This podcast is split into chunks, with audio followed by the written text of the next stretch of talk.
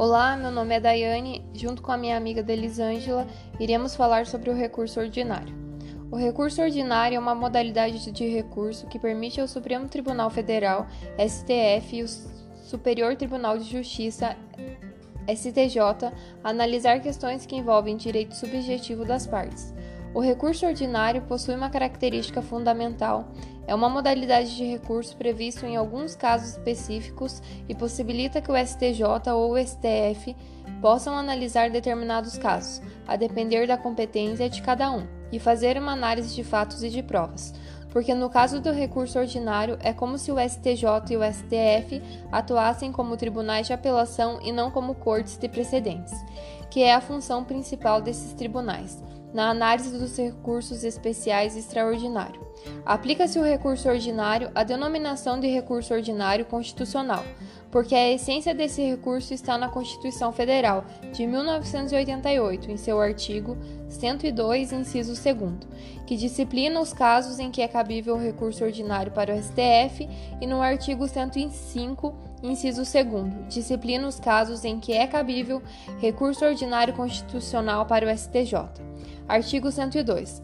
Compete ao Supremo, Supremo Tribunal Federal, precipuamente a guarda da Constituição, cabendo-lhe, inciso 2, julgar em recurso ordinário a habeas corpus, o mandato de segurança, o habeas data e o mandato de injunção, decididos em única instância pelos tribunais superiores de denegatória à decisão B. O crime político. Artigo 105. Compete ao Superior Tribunal de Justiça, inciso 2, julgar em recurso ordinário a os habeas corpus decididos em uma única instância pelos tribunais regionais federais ou pelos tribunais dos estados, do Distrito Federal e territórios quando a decisão for denegatória. B. Os mandatos de segurança decididos em única instância pelos tribunais regionais federais ou pelos tribunais dos estados, do Distrito Federal e territórios quando denegatória a decisão. C.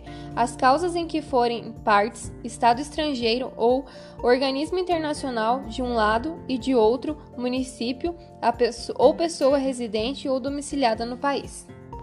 É importante ressaltar que o habeas corpus, o mandado de segurança e o habeas data e o mandado de injunção não são recursos, são remédios constitucionais, que podem ser emprestados diretamente perante o segundo grau.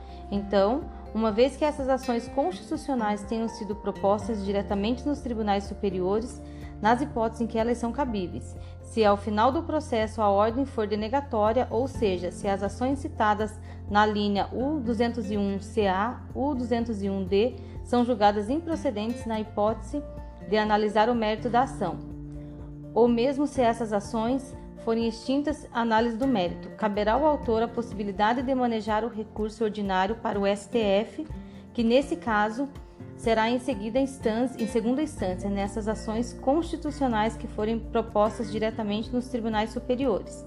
Além da Constituição Federal de 1988, as hipóteses de cabimento de recurso ordinário estão também previstas no artigo 1027 do novo Código de Processo Civil, a Lei 13.105-2015, que determina em verbis. Artigo 1027. Serão julgadas em recurso ordinário Inciso 1. Pelo Supremo Tribunal Federal, os mandados de segurança, o habeas data e os mandados de injunção decididos em uma única instância pelos tribunais superiores, quando denegatória a decisão. Inciso 2. Pelo, pelo Superior Tribunal de Justiça.